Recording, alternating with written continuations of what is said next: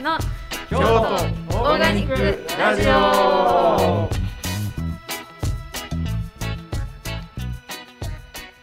はい、こんにちは、えー京都オーガニックアクションのポッドキャスト京都オーガニックラジオ第24回です。えーローカルオーガニックイコールサステイナブルをテーマに活動している京都オーガニックアクションのオンラインラジオです。えーこの番組では京都周辺の農家さんや八百屋さんを中心にオーガニック界隈で活動しているさまざまな人たちにゲストとしてお越しいただきそれぞれのお仕事や活動の背景にある思いを深掘りして発信していきます。えー地域のオーガニック農業と毎日の食卓がより深くつながることで持続可能な地域社会を実現したいそんなローカルオーガニックメディアとして面白おかしく時にはめちゃくちゃマニアックにお送りしたいと思いますというわけで今日はマニアック回ですねそうですね。はいえー前回に引き続き、えーここ、あのー中井貴子ちゃんのまたシェアハウスでからお送りしております。えーはい、えー京都オーガニックアクション代表の鈴木健太郎です。よろしくお願いします。京都オーガニックアクションもやってます。もやって一般社団法人フィーストもやってます。亀岡オーガニックアクションもやってます。田村です。うんよろしくお願いします。田村のりえです。よろしくお願いしまお願いすし。ます。はい、えー、KOA では企画を担当しています持田博之ですよろしくお願いしますよろしくお願いします。はい、えー今回はまたこの3人でということで、はい。前回に引き続き 引き続き冬冬野菜ピーク対応。あそうですね、そうですね。あの農家さんも八百屋さんも忙しいみたいな。だいぶ落ち着いてきましたけど。はい。ですね。えっと、まあちょっと亀岡の話はもういいとして。あの結構田村さん謎に包まれてるというか、うん。そうかな、うん。ちゃんとしてるけどな。何をやってる人そんななんかの六郎さんとか持田さんに比べたら全然普通の。うん、似たような。あでもあのついこの間僕このラジオのリスナーの人と話してて、うん。あのいやもう田村さんめっちゃいいっすねって言ってそうですか？もファンが。ホスト田村さんでいいじゃないですか。ファンが増えている。みたな素晴らしい田村さんに任せたらいいんじゃないですかって言われた、うん、あれですけどねあのいつも言いますけど芸人さんのラジオに出てる、うん。あの若いアイドルっていうスタンスで。スタンスね。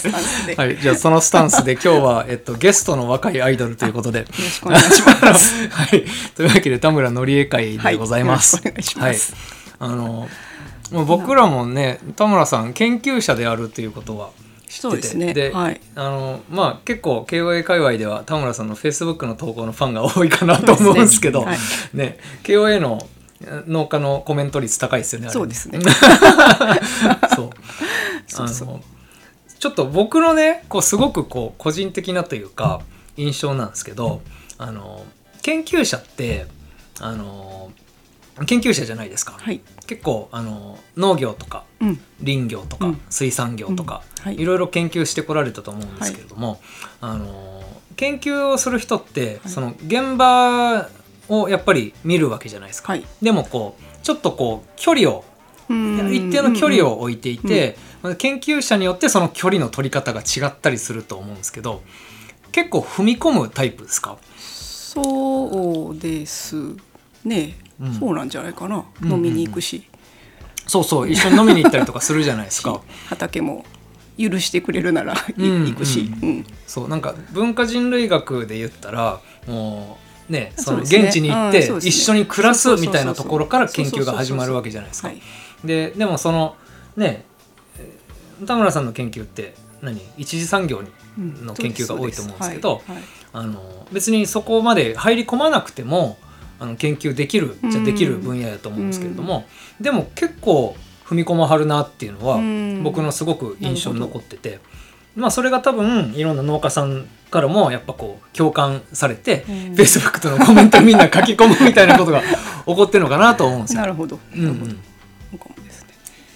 なんかやっぱどの辺に面白さを感じてるんですか？そのえーっと、うん。まあ多分なんていうかな経歴の話をした方がその回答になると思うんですけどですねですね、うん。はい。ともともとえっと大学京都大学の農学部水産学科っていうところにいたんですね最初ね。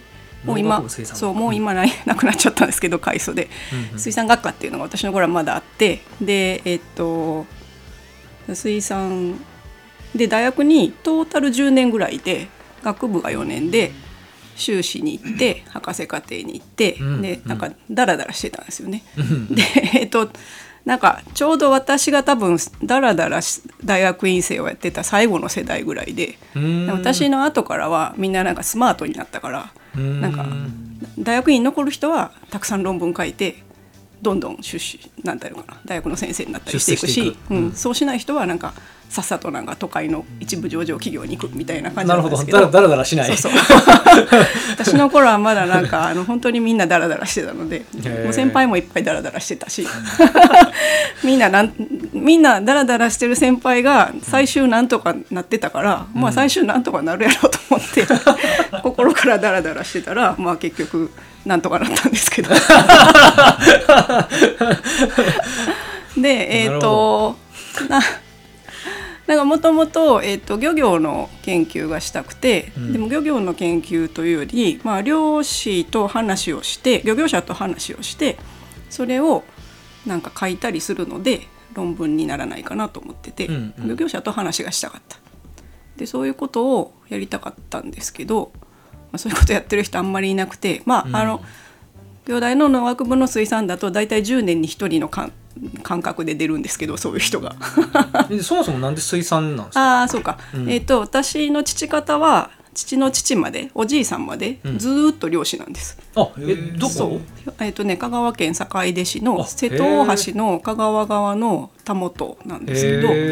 それでうちのおじいさんまではずっと漁師でそれでだから、えっとお父さん長男だったけどなんか漁師嫌でうん都会に逃げてきて就職したので、うんでもまああの夏と冬といつも田舎帰ってて、で、えっと、田舎帰ると漁師のふおじいさんに船に乗せてもらってたんですよね。それでえっとなんかあの私は何もできひんけどおじいさんはすぐすごく魚取れるわけ。それでやっぱすごいなと思って漁師ってかすごいマジシャンやと思って、うん。漁師は魔術師だと思って。うんうんででもなんかまあ自分は漁師には向いてないからなんかさっきさっきの話じゃないですけどなんかやっぱり手先が不器用やとか、うん。なんかあんまりちゃんとしてないとかなんかだから漁師になるというよりは漁師と一緒に仕事する仕事に就きたいなと思って。なるほどなるほど。それで京都大学の農学部の水産学科っていうところに行って。そしたらなんか農学部の水産学科ってその頃は漁業をやってる人ってほとんどいなくてはあ。みんな海洋の生物学をやってるんだよね。だから魚の行動とか魚の生態とか、まあ、もちろんその基礎的な調査の結果が漁業に役立つっていう建前でみんなやってるんですけどでも基本的に人々の関心はなんかそういうところにあって、生物学的なところにあってまあよ産く考えたらよく考えたらそうなんだけどね。だけどいやそれはなんか結構びっくりして。でもなか なか全然何もどうしたらいいんかなと思ってたらえっ、とあの海の人類学をやってる人たちが京都には結構いたんですよ。海の人類学、うん。海洋民族的そうそう。漁業人類学みたいな生態人類学をやってる人が当時国立民族学博物館民泊にうんなんか秋道先生っていうす秋道智也先生っていうすごいスターがいてうん。でその人の、まあ、お弟子さんというかその人のなんかその人がいいなと思ってる仲間が兄弟にいっぱいいて、まあ、でも農学部とかにはいなくて、うん。みんななんか人類学の部屋にいたけど、うん。そうそう。それでなんかその辺で勝手に遊んでてでなんかなんかそういうことをやってたんですよね。だからなんか修論とか博士論文とかもなんか勝手にやってて でその頃私の先生はなんか昔ながらの兄弟の先生やからうん。別に俺はそれも大切やと思うしお前がやればいいと思う。自由。でも でも俺は教えられへんから。教え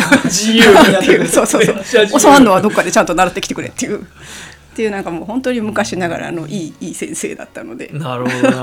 そうそう。それでだからなんかさっきの話じゃないですけど、うん。えっと修士論文の時はだから伊根伊根町の京丹京丹後岬丹後半島の突端に伊根町の伊根からさらに西の京ヶ崎の、えっと東側に釜乳っていう漁業集落があるんですけどそこに3ヶ月か2ヶ月ぐらい住まわせてもらって。マジっすか？そうそうそんな調査もしましたね。そう。それ漁師さんと一緒に海出たりするんですか？えっとね、その時は岩のりを取る人人を調べてたから岩のりを取るおばさんを調べててでも岩のりって冬のなんかが岩に張り付いた糊をこうかき集めて取るんですけど、うん。それってなんか朝なぎだとその量があるんだけどなぎじゃないとやらないのね。でそのなぎってもう現地にいないと分かんないからうん。最初は京都から明日なぎそうっていう日に行ってたんですけどちょっとそれ無理やなと思って。でなんか組合長さんに頼んでちょっとなんか23ヶ月誰か泊め泊まり込みさせてくれませんかねって言ったらなんかすごい面倒見てくれてうん。なんか泊まらせてやってもいいという人がいるからここに下宿しろと。でちゃんと家賃を払え。そのためには、えー、とバイトを見つけてやるって言って加工場でバイトもさせてもらって。すごいすごい。そうそうそうもう。めっちゃリアルな現場を体験してるわけですね。だから水産加工場でバイトさせてもらって。そう。であなぎの日は岩の鳥があるからその日は調査行っていいよって言ってみたいな感じでやってましたね、いやのっけからやばい相当ですね。そうそうそれが修論なんですよね。岩のり岩岩のり漁ですあねだからそのなんか、私に「いや俺はそれは大切やと思うし水産学やと思うからやったらいいけど、俺は教えられへん」っていうその立派な先生が藻類学の先生やって、藻類。草、うん海海藻あの海藻の層、ううん。んだからお互いの妥協点としてじゃあ藻類の漁業の調査をしましょうって話になって で岩のりがええんちゃうかっていうのはその先生が思いついてくれたテーマなんですけど、まあ、それは結果的にやっぱすごい良くていろんな意味で。なんか岩のりの漁業ってえっと、専門の漁漁業と趣味の漁業のちょうど間ぐらい、と取ったらちゃんとお金になる。マーケットはあるし流通もしてるけど、そればっかりで毎日毎日そればっかり取って暮らすっていうわかめ、わかめ養殖とかわかめ漁業みたいな大きい漁業じゃなくて、まあ、女の人の漁業だったから、副業的なそうそうそう。感じってだか？からそれはすごいいろいろ面白かったですね。なるほどなるほど。へえへえでそれはマスター修士の頃やっててうん。で博士課程はえっ、となんか10年に1人そういう変わり者が出るって言いましたけど、うん。私のちょうど20年前の人が明石市の林崎漁協っていうところで漁協の組合の参事さんかな？になってなんかなんかそういう先輩がいてでその先輩のとこは海苔の今度は海苔の養殖だったんですよね。養殖海苔の漁業で。でなんか次岩のりもちょっとやったし次はじゃあ養殖のりやろうかと思って養殖のりの調査をして、うん。でそれもえっともう今やってないかもしれないんですけどその頃あの海苔のより海苔養殖ってあの海苔の種のついた網を、えっと海の上に浮かべて広げて、うんうんそこでこう海苔が生えてくるっていうやり方なんですよね。うんうんその網に、えっと、種をくっつけるっていう作業があって、なんかその頃は明石の人たちはちょうどあの宮津のい方でやってたんですよ。その種付けだけを、あ宮津で種付けうん、をして、種付けだけ宮津でやってて。で栽培する。そうそうそう、んんうん。でその種付けのまあだからキャンプっぽい感じで1週間ぐらいみんな泊まり込みで やるのではそれもなんか止めてもらって、へ うん、そうそう。そうですね。でそとかそんなことをやってて、うんうんうん。でなんかすごい楽しかったし勉強になったし自分にとっては大きかったんですけどなんかあんま論文とか書かれへんなと途中で気がついて、うん。なんかこのままだと楽しい漁業漁村暮らしをまあ自分の興興味興味を満たすだけみたいなところそうそう。そうですよね。楽しい漁村暮らしでしたっていう白露にしかならへんなと思っちて。でまあ最終そんな白露になったんです。け どでもなかった。のそうそう。だから、うん。途中からなんか、そうやって現場行っていろいろ話聞くのは面白いしそれでいろいろ考えたりもするけど、うん。なんかそれをなんか論文にまとめるっていうのは私はなんかどうしていいか分からへんねやなと途中で思って、うん。それでなんかあんまじゃあこのまま行くと研究者向いてないなと思ってなんか、その論文にまとめるっていうのは、うん、結局なんかなんていうんですかそこけ調査したものから何かこう何かを導き出すんですよね。そうですね。あのね。普通はうん。なんか仮説を持って調査に行くんですよね。あそうですね。そうですね。仮説のないまま出会い出会いで調査ここがここでこういう漁業が行われるのはおそらくこういう理由であろうで仮説を立てるみたいな。まあ、あの自然科学の論文と社会科学の論文でちょっと違うんですけど、ん。自然科学の論文っていうのはまだみんなが気が付いてない新しい発見みたいな。はいはいはい。こういうことがこういう実験をしたらこうなったとかそうそうこういう生態があったとか、うんうんこういうなんか見たこともない種がいたとか、うんうんそういうのが自然科学の論文なんですけど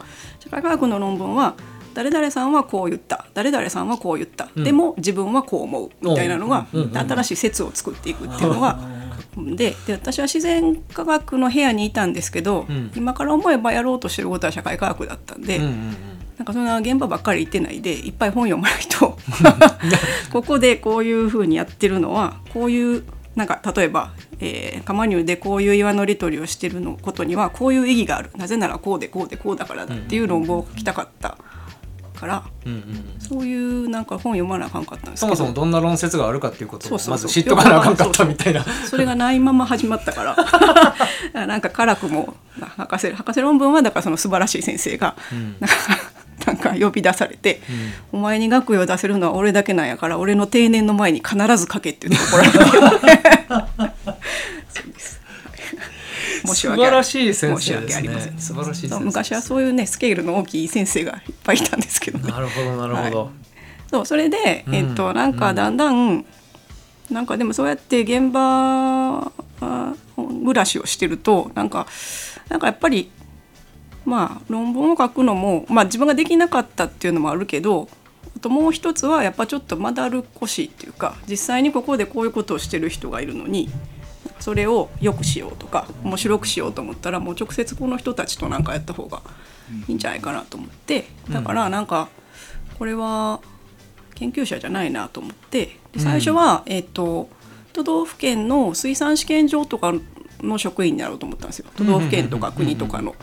だけど私の頃本当に就職氷河期で全然そういうの募集がなくて、うん。なんかもう日本中でなんか5人とか6人ぐらいしか就職がない時代であ。でなんかあんまりちゃんとしてなかったから、うんうんうん。なんかちょっとそれもなと思って、うんうんでなんかどうしようかなと思ってるとえっ、となんか大学院の時にえっ、と先輩がその人は森林生態学をやってた先輩なんですけどその人は森林生態学をやってたんですが銀行系のシンクタンクに勤めてなんか変な変な面白いこといっぱいやってた人が なんか今度その銀行系シンクタンクをは離れてなんか新しくなんか農林水産と農産漁村に特化したシンクタンクコンサルティングファームを作るからうん。それも京都に作るからブラブラしてんだやったら手伝いに来てって言われて 手伝いに行ったんですよね。でそれがバイトで入ったんですけどそれは最初の職場でバイトで最初入ったんですけど、うんバイトにここまで働かすかっていうぐらいアホほど働かされて なんかこれはちょっとまずいと思って 途中でこれ以上やらせるんだったらもう雇ってくださいって言って、うん。雇ってもらったのが最初の就職です。へだからなんかさちゃんとした就職活動って一回もしたことなくてなないでしょ？ないでしょ？ある？就職活動はしたことあない？ー僕はあるかな。エントリーシールとか書いたことある？書いた書いた。立派な人や。京都で就職してるやんな。京都も就職したし大卒の時になんかそういうのやったな。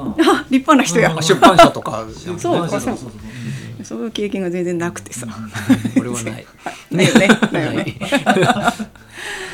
なるほど。まああくまでも人のこうつながりみたいなところで。そうそう。うんでで最初はその、うんとまあ、ちょうどその会新しくできた会社が水産関係の大きなプロジェクトがあってそれでまあ水産ちょっと分かる人が必要だったっていうのもあって、うん。まあ、それでやり始めたんですけどその時やってたのはあの MSC 漁業認証っていう水産エコラベル持続可能なお魚、持続可能な漁業から、えー得られたお魚にこのラベルを貼っていいですよっていう認証を日本に導入するっていう仕事をやっててそれはとても面白かったんですが導入されたっすかされました。されてるんですね。はい、されました。2000 2008年かな？9年かな？はい。それは結構青春ですね一生懸命やってた、うん、だけど、えっと、そのコンサルティング会社は、うん、とす水産に強いエースと林業に強いエースがいてうん。で林業に強いこの人は私を誘ってくれた人なんですけど、林業に強いエースは本当にエースで、うん。なんか林業の仕事がいっぱいその人向けに来てうん。でなんか人手が足りなかったからなんか途中からこっちも手伝えって言われて それで林業それで林業も仕事も始めたっていう感じですよね。そうだから林業は仕事しながら覚えたので最初はなんかお客さんに全部教えてもらって。いまだにでも杉とヒノキの違いも分かんないし、うん。坂道あんまり歩きたくないなと思ってるし、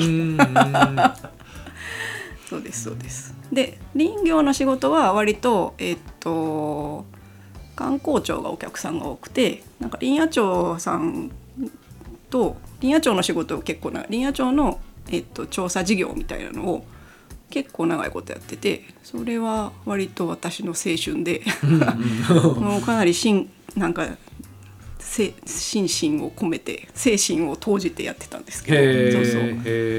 でそれすごい、ーその会社の仕事はすごいやるやりがいがあったんですうんね。、面白かったです。うん。うん。でなんかえっと、観光庁の調査事業って結局調査の結果を使って制度とか政策を作るという話なので、リアルに現場に役に立つってそうそうそうそう。ことですよね。だからなんか自分がある程度なんかあなんていうか調査したら大体こういう傾向があるっていうのが分かるし、うん。あとなんかこうしたらいいと思いますみたいなのもまあ言えるし別にいつも聞いてもらえるわけじゃないけど、うんうんうん。担当の役所の人に響いたらそういうそれもありやねみたいになるから結構面白くてそれは結構一生懸命やってた。その時やってたのが林業の人材育成とかあと林業の機械化とかまあいろいろやってたんですけどうんなんかいろんなことやってて。だけどだんだんはどこですか林業は？どこ？その時は国の調査やってた時はもう全国。なんかね結局調査ってなんかえっ、とよくあるんですけど先進地事例を集めてきてなんかうんこういう方向があるんじゃないかみたいな一つのパターンがあるんですね。うんなんか先進地事例調査みたいなのが結構いっぱいやっててなそれはなんか本当に全国行かしてもらってうんで私多分ねすごくたくさんのあの在来線特急に乗ったことがあります。在来線特急？乗らないでしょみんな。スーパー白そうか桃みたいなやつ。か。なりいろんな地方の現場に行ってきたってことか。そう、うん、だからいうんあと宮崎宮崎日帰りとかもなんかむちゃくちゃそうそう。宮崎県諸塚村ひら日帰りとか。なんか日帰りできるんすか？できるできる。できるできる。現地滞在いけるいける。2時間。みたいなそうそう。そうそういけるいける。あもう今は分からへんけどなんか関西から宮崎ってもう飛行機で行くしかないからなんかそうそう。だから ANA がなんか結構気合い入れてなんか2時間に1本ぐらい出してたから。それは結構いけたそうあとスーパー日輪とかねなんかかなり全国の在来線特急に でも最初は、えー、とその国のし林野庁さんの仕事を一生懸命やってたんですけどなんかだんだんやっぱりもどかしくてなんか国ってやっぱ現場がないんですよ。林野庁さんは林業の政策制度を作るけど自分が直接やるわけじゃなくてそれを都道府県に下ろしてで都道府県から市町村に下ろしてっていう風になるんですよね。だからなんかうーんと都道府県の人がなんか私たち私たちっていうか林野庁の人と私と私のチームがすごい意気投合して面白い制度とか政策作っても間に一人おもんないなと思う人が適当に伝えるとなんか全然これまで通りになっちゃうっていうのが 途中で分かってあーこれやっぱちょっとしんどいなと思ってでだんだんなんかなんか国よりも県とか市町村から仕事もらおうと思って途中からそういう風になってたんですけど、うん、だから市町村のの仕事は島根県津和野町で美しい森づくり条例を作るとかそれは結構一生懸命やってたな。うんとなんか岐阜県飛騨市で円卓会議をやるとかなんかそそんなんはよくやってましたね。はい、まあ一貫してその現場ですよね。そうです。だからそのなんか業業をやってる人と喋るのが好きなんですよね。ですよね。めっちゃ好きそうっすよね。なんかやっぱびっくりすることが多くて、うんううん。ん、なんか、えっ、と再林業の仕事始めた最初は宮崎が一番よく行ってたフィールドなんですけど宮崎は杉なんですけどうん。結構柔らかいあの芽が粗い杉を育つんですね。でまあ雨も多いしあったかいし。で宮崎だとまあ40年とかで、まあ、き切切っていいよっていう太さになるんですけど、はいはい同じ杉でも秋田に行くとそれはなんかその40年なんてとてもとてもみたいな、うん。うーんそれはまあ当然温度もそうそう寒いし、ね。うん、まあまあ厳密に言うと品種もちょっと違うんですけどまあでもそれにしてもなんか全然なんていうのかな。同じ杉を植えて林木を切ってお金儲けをしてるのに全然違う考え方が、サイクルも違うしね。そうそう。うん。でえっ、となんか最近杉がそうそう。でそその時一番びっくりしたのはなんかえっ、とそれいつかな？2011年12年ぐらいなんですけど、なんか林業の機械化をすもっと推奨しようっていう仕事をやってて、なんか機械化林業。まあ要するにチェーンソーとかで切るとなんか木が倒れてきて下敷きになったりして事故が起こるから、そうじゃなくてあの建設機械みたいなそのキャビンの中に入ってアームを伸ばして、そのアームの先に切るアタッチメントがついててっていう機械化林業っていうんですけど、まあ、あるいは切るとこはチェーンソーバットをしてもその引っ張り出すのはそういうアームで引っ張り出そうみたいな、そうそうそういうのをねなんかなんか広める普及するっていう仕事をやってた時になんか なんかそればっかりやってる人はなんかすごい不思議なこと言うんですよね。なんか、うんなんかこの間まで、えっと使えてたアタッチメントが木が太くなったから使えなくなったんですよねとか。うんうんうん。そう気は太くなるんじゃないですかね。みたいななんかそういうなんかすごいなんか変な話がいっぱい。あってそら太くなるわなみたいな。でもそういうもんなんやなと思って。だ多分うん。あの農家さんもそうかもしれないですけどなんかやっぱり重機買うのってやっぱりすごいなんていうか一大投資決断だから、その時の情勢で使う多分一番合ったやつを使う買わはるんだと思いますけど、うんうんうん。それが10年とかすると、うん。まあ、木は太くなっちゃったりして 合わなくなる。あなるほどなとか思って。そういう話を聞くのは好きなんですよね。そういう小ネタ。そこっそりツッコミ入れてるんですよ。そういう小ネタ。みたいな。え急に太くなったんですか?」とかって言って。そうそう。でもなんかすごいリアリティがあるでしょ。うんあありますあります。うんうんうん。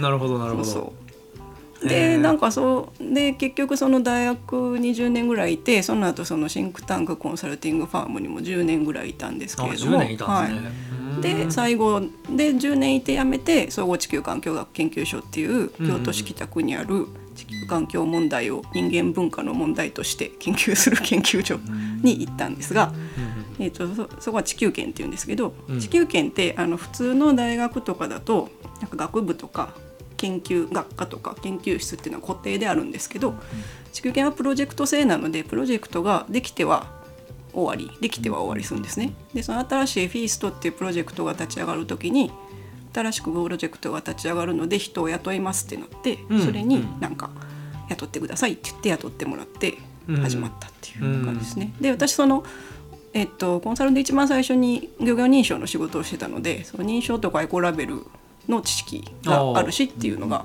まあ一個あったのとあとなんかそういうおじさんとかおばさんの話を聞くのが好きなので、そういうのをやってくださいみたいな。そこ評価されるそうねそう。そうそうそうそう。地球あの地球系のフィーストプロジェクトっていうところはなんか参加型研究って言って、まあ、さっきおっしゃってましたけど、えっとその皆さんの中に入ってうん。こう関係しながら前に進めていくみたいなことを考えてたのでなんていうか研究者がどっか外にいてなんか、まあ、例えば京都オーガニックアクションの活動が進んでいくのをじっと見ているというよりもうそこに自分も入って、えこうしたらどうですか？みたいなやり方で進めていくっていう研究スタイルだったのでそれはフィーストがそうだったんですか？ィーストが地球圏の中にいろんなね、その研究プロジェクトチームがある中のフィーストが、要は食と農業そうですね。に特化したチームがそうだったと。そうですね。うん。でただまああの環境問題環境科学の中では最近やっぱり結構重要だねっていう話にはなっていて、うん。やっぱ環境問題とか持続可能性の問題ってなんか一個いい法律作ったらズバッと変わるとかじゃなくて人間の考えが変わるとか毎日の行動が変わるとかが重要やから、うん。そうするとやっぱその参加型研究ってどうやって人はなんかなんていうかなみんなでやっていくプロセスがどうやって進むのかみたいなのを調査するのがいるよねみたいな。ディテールを見ていかないとうん。変わらないみたいな感じなんですか？そうそうそう。いう考え方あるのでまあフィーストはそれをすごく特に重視してたのでだからあんまりなんていうかデスクリサーチがすごい得意ですっていう人もいるけど私みたいな、なんかちょっと難しいことはわからないんですけど 人と喋るのはできますみたいな。とりあえず行ってきます、はい。そうそうそうそう。がいたですね。イーストって何年ぐらいのプロジェクトだった？まあ作りは全部5年基本は、うん、だから2016年から2021年までかな、うん。そうですね。なるほどな。でコンサルからその一回やっぱ思んないなと思って辞めたその研究者の道に、うん。あのやっぱり戻ろうと思ったのはすごい大きな理由があって、うあの里山資本主義っていう本覚ご存知ですかね？はい。茂谷幸介さんが、はい、あの本めっちゃ売れたんですよ、うん。めっちゃ売れたんですけどあの本に書いてあることを林業経済の研究者全員言ってたことなんですよ。そうなんかと思って。だからなんかやっぱりこんなでしかも現場でこんなこんなって言ったらあれやけど私結構いろんななんか森づくり条例作ったり面白い仕事してたと思ったけど、うんやっぱり世の中ガラッと変えようと思うにはうん。これなんか言説というか、うん。なんかそういう本を書くとか、ん。まあ、本本書かなくてもいいけどなんかそういうこういう考え方があるんだって言っていくのがすごい大切なんやなと思って、うん。うん。これはもうだから研究者なんじゃないかと。なるほどなるほど。小谷さんもあれ研究者なんですか？小谷さんはシンクタンクの人。うん。シンクタンクコンサル。日本総研かな？うん。違ったかな、うん、シンクタンクの人ですね。でもまあ自分で調査されて考えた意見を本に書いて世に問うっていうスタイルなので研究者チックなスタイルですよね。なるほど。それで研究者うん。の道へ再び。そうなんですよね。なんか。あイとーストは誰がどういう思いで立ち上げたんですか？イストはスティーブン・マクグリービーさんっていう、うんうんうん。えっ、ともともとはアメリカの出身ででも日本に来て学位は兄弟農学部で取ってっていうあの若手の農村社会学者が、なんか持続可能な食と農への転換が必要だっていうことで作ったプロジェクトなんですよね。でスティーブンはそれこそ亀岡でやってたんだよ最初ちょっと。あそうなの、うん、亀岡であの竹の竹炭を燃やしてのああれか。埋めるっていうクルベジっていうプロジェクトなんですけど、スティーブンは最初はそこを割と調査してたりとかしてなるほどなるほど、うんで亀岡市役所の人とにも可愛がられててはあ。それもあってフェイストはうん、亀岡市でやりだしたっていうのもあるんですよね。うーん。そうそううんでそういうことか。そうそうそうなんです。なるほどなるほど。えっと多分、えー最初はフィーストとつながったのはあれですよね。2年目の百姓一揆の時に、えーマックスと小林舞ちゃんが、誰かに聞いてやってきた。誰に聞いてきたんやろ。それ知らんもん俺、うん、百姓一揆になんか来たいって言って連絡あって「あぜひ」って言って「研究者」みたいな「研究者っすか?」みたいなあ感じで。も小林舞もともと知り合いだったでしょ？あれ？小林舞はもともとい？や知らない知らない。あそうなの？それが最初知らない。あそうなんや。そう。えっとあの時えっとね百姓一揆2年目だね、うんうんうん2018年の時に、あの確かねえっと小農学会っああそれか。ていうのが山下総一さんのやつが立ち上がって、うん。えっと京北でなんかすごい大勢集まった会があったんですよ、うんうん。そこで多分一回舞ちゃん会ってるんですよ。小農学会は京北であったんですね。そうそうそうそう。そうなんや、うん。それは知らんかったな。そう。そこで会って、うん。ほんで百姓一揆そこで会ってたかな、うんうん。まあ、ほんで百姓一揆に来てんであのオランダからも留学生が来てたありそうそうそうそう。ギー君って子が来てたりとかして、んでなんか僕 KOA やる時にあの勝手に海外の字でいろいろ調べてたんやけれども、あのうわめっちゃ知ってる人たち来たって思って めっちゃ食いついたんですよ。うんうんでそれこそあの今言ったその里山資本主義じゃないですけれども、あの要はいろんな考え方、まあ、CS CSM もそうですけれども、こう海外でこう定義されたえオルタナティブフードネットワークとかあの要は僕らがやろうとしてることにちゃんと言葉があるやんっていうことをうんうんうん 知っわかるわかてる。うんうんえーってなってえーってなってもうそっからすごいこう地球研さんあのはいお世話になりお世話になありがとうごりましたざいます。そうそうそうそう。あなんか今思い出した俺。俺最初さあの KOA 始めた頃とかって人前で喋るのとかも全然したことなくて、うん。あの ほんでなんかでもあの地球圏で外国の研究者がいっぱい来てる人たちの前でそうそう発表させられたんですよ僕。そうそうそうそう。英語で。なんか健太郎さん英語喋るからめっちゃ便利で。田村さんのむ無茶ぶりやったもう。そうそう。あれはね結構世界でも代表世界を代表する。研究者たち そうそう。むちゃやったなあれな。うんでもその後ねもうすっかり手慣れられていや、はい、もうもう今はあれですけど。あのあれの前に一回僕ねあのそれこそ赤インド塾関係のはいはい。なんか場で、うん。いろんなこう起業家さんたちの前で自分のやるやろうとしてることを発表する場で、うんうん。いけるやろう思って何も考えとあのプレゼンしたことあってそしたらもう途中でと止まっちゃって頭真っ白になってであ以上で終わりますみたいな屈辱的な思いをしてでそこからプレゼンっていうのはちゃんと準備せなあかんっていうことをね初めて知って、うん。でその後ね地球圏のあれでねまたうおーってなって。でもあれも英語でどこまでできるかって全然俺分からへんかってさもう途中まででもう無理ってなって適当になりましたけど、はい、鍛えられました。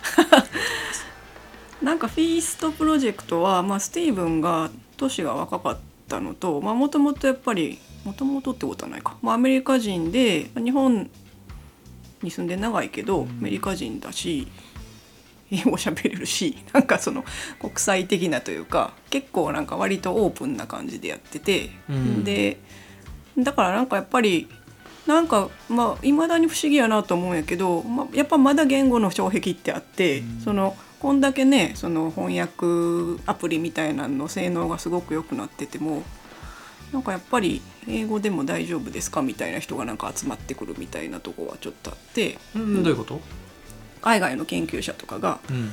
を海外の研究者を京都に連れてくるってなった時に、うんうんなんかちょっとフィーストで面倒見てやってよみたいなのが。それだけフィーストが国際色豊かだったそうそうそうそう。フィーストチームが。フィーストチームがね、うんなんか別になんかいいのになと思ってたんやけど。なるほどなるほど。確かに半分ぐらい外国人でしたそうですね、まあでもさねスティーブンとかって別に大学院は京都大学で行ってるんだから日本人カウントでいいんじゃないかと私は当時からスティーブン？今でも思ってるけど。うん。まあまあでも私たちもでもなんかそういうえっとなんだろうな。新しいムーブメントみたいなのにすごい注目してて。でえっと伊崎敦子さんがやってる京都ファーマーズマーケットにもすごいお世話になったし、京都オーガニックアクションももちろんですしあとそうね新しくはないけど使い捨て時代を考える会さんにもすごいお世話になったしそういうなんかオルタナティブな食のあり方を実際に京都でやってる人たちみたいなのを割とずっと追いかけてたので、うん、そうね。KOA っていうのができるんやっていうのをなんか六郎さんが熱く語ってたのを覚えてますね。あそう、ん。どこで？な私たちがファーマーズマーケットシンポジウムっていうのをやったの覚えてます？あああの11月ぐらいに。あはいはいはい。でうん。あの時えっとファーマーズマーケットのシンポジウムをやって伊崎敦子さんと鈴木健太郎さんとあと三重の人と滋賀の人と、からあの知心君となんかなんかその各地でファーマーズマーケットやってる人に集まってもらってなんかなんでやってるんですか？とか僕遅れていったやつやな。そうそう何が面白い奈良のですか？フードシェットの人あそうそうそうとかの話をしてもらってでそれがイベントが終わった後に内輪の会合みたいなのがあってでうんなんかせっかくこうみんなで集まったからこれをどうやってこのムーブメントをもっと強くしていくかみたいな話をしてたんですがその話し合い自体は瓦解したんですが あれはちょっと面白かった。あ瓦解すんねやと思って。面白くて。えーみんなやっぱりいろいろ思いがあるから、うん。そのなんかファーマーズマーケット連盟みたいなのを作るのはあんま好きじゃないんやなっていうのがなるほどなるほどうん。なるほどなるほど。ねと思って、うーん。なるほどでねマックスとかはそれがなんか理解できひんとか言ってなんかなんでだってそうそう、うんなんか違いがあってもうん。ここは一緒やっていうとこが一個でもあったらできるんじゃないかって言ってたけど、うん。なんかそういうできそうなもんやのにね。そういうのはなんか、うん、少なくともあの時集まってた人たちの中ではピンとこなかった。うんうんでもそんなまあそんな話をしてたとこになんか六郎さんがヒューザさんと来てうんうんうん。でなんかそうそうそう、で実は今京都オーガニックアクションっていうのを考えてて今度また会議あるからよかったら来てとかうんうんうん。それがだから KOA に行った最初ですよねあ田村さんが、うんそうそう。あそっかそっか。でも私ヒューザさんに会ったのが一番感動してその時。私あのフランク・ラッパー昔京都の丸小路っていうところにお店あったじゃないですか、うん。あの近くの保育園に子供を預けてて、うん。で夫と2人でこのフランク・ナッパっていうのは何なんやっていうのをずっと言ってたから、このアジアみたいな。感じアジアの裏路地やな世界にあるみたいなねでしかもなんかフランク・ザッパといえば西部行動でやったことで有名やけどそれを踏まえてるのか踏まえてないんかとかって言って すごいすごいなんかずっとか家族家庭の話題やったから「あなたがあの!」とか言ってものすごい感激して そうかフランクナッパには結局行かずにそうそうそこで会ったんや。マでジか。そうそうこうしてる間にねあのマリコージョのフラナッパなくなっちゃった。りましたね。そうそうだから。そうだからもちろんそのファーマーズマーケット進歩も素晴らしかったし京都オーガニックアクションと初めて出会ったみたいなのもあるんですけど、ヒューザさんの「あなたがあのフランクナッパの」っていう印象が強いですね。なるほどなるほど、はい、もう強烈に面白かったです。はい。ちょっとじゃあそろそろ時間なんで、フランクナッパで一旦終わろうかな。はい。はい、えーというわけで、えっと、田村のりえさん前半ここで一旦、はい。あの切りたいと思います。ありがとうございます